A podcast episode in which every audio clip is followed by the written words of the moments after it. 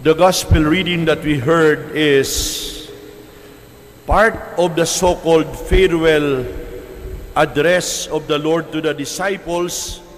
It is part of the high priestly prayer of Jesus. Since the 16th century, this beautiful prayer has been called the high priestly prayer of the Lord. In this prayer, Jesus speaks directly to the Father. For Jesus, life has an end. For Jesus, life has a climax. And the climax of life is the cross. To Jesus, the cross is the glory of life. To Jesus, the cross is the way to the glory of eternity. What did Jesus mean when he repeatedly speaks of the cross as his glory and glorification? My dear brothers and sisters, allow me to briefly explain to you Jesus' theology of the cross. What does the cross mean? What does the cross imply? It was in death that the great people found their glory. It was when they died, it was how they died that showed people what and who they really are. There may have been instances when these people were misunderstood, when these people were undervalued, when they were condemned, but their deaths showed their true place in the scheme of things. A martyr's majesty appears in death. And it was so for Jesus. For even the centurion at the foot of the cross was left saying, This was the Son of God truly.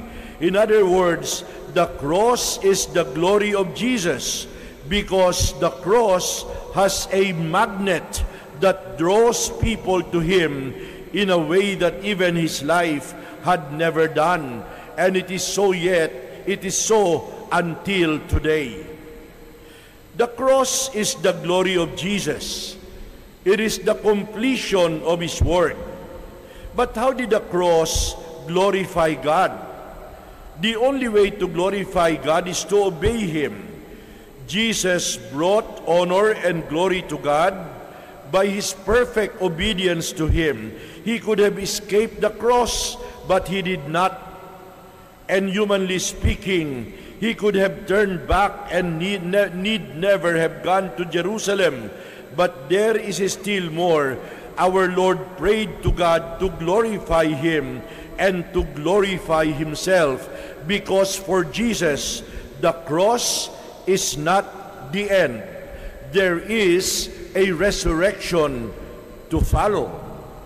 The cross was the worst that men could do to Jesus, but not all their worst could conquer Jesus.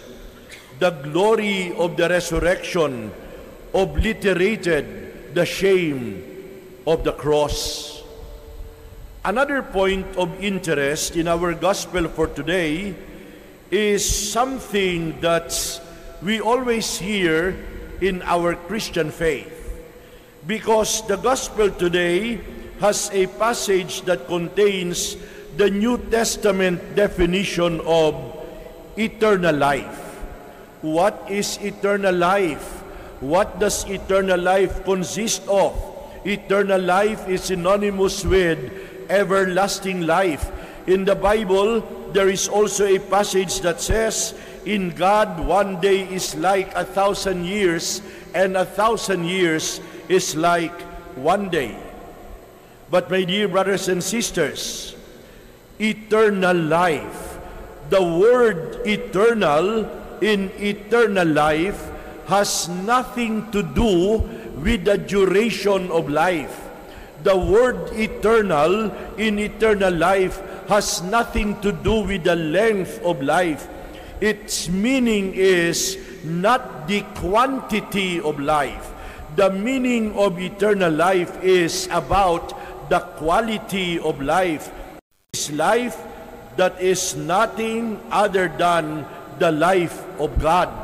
It is life that is nothing except to be with God.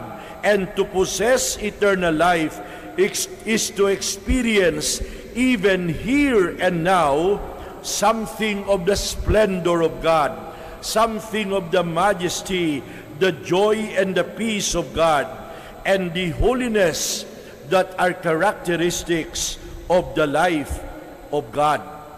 This is the meaning of eternal life. Another point of interest in the gospel today is that it tells us of the things for which Jesus prayed for the disciples. The first essential is to note that Jesus did not pray that the disciples be taken out of this world. He did not pray that the disciples will find escape from the problems and the difficulties in the world, but he prayed that the disciples might emerge victorious in the midst of trials and difficulties, and he insisted that it be in the rough and tumble of life that a person must live out his Christianity. My dear friends, Christianity does not offer us release from our problems, but it shows us a way to solve our problems. Christianity does not offer us an easy peace, but a triumphant warfare. It does not offer us a life in which troubles are escaped or troubles are evaded, but a life in which troubles are faced and troubles are conquered. The Christian is not of this world, but he is in this world. He was never desire to abandon the world, but to win the world. And finally, our Lord also prayed for the unity of the disciples. I pray that they may be one, just as you, Father, and I are one. My dear brothers and sisters, the cause of Christianity is harmed and the prayer of Jesus is prostrated. Whenever there is division, life is not for the lazy bones. It is never meant to be easy. But Christian life will always involves a continuous warfare between the forces of good and evil, between the forces of light and darkness. But our Lord assures us that God will not leave us orphans. Later on, God will fulfill His promise by sending to us the gift of the Holy Spirit to fulfill the promise of the Lord to the disciples. I will be with you until the end of time. Amen.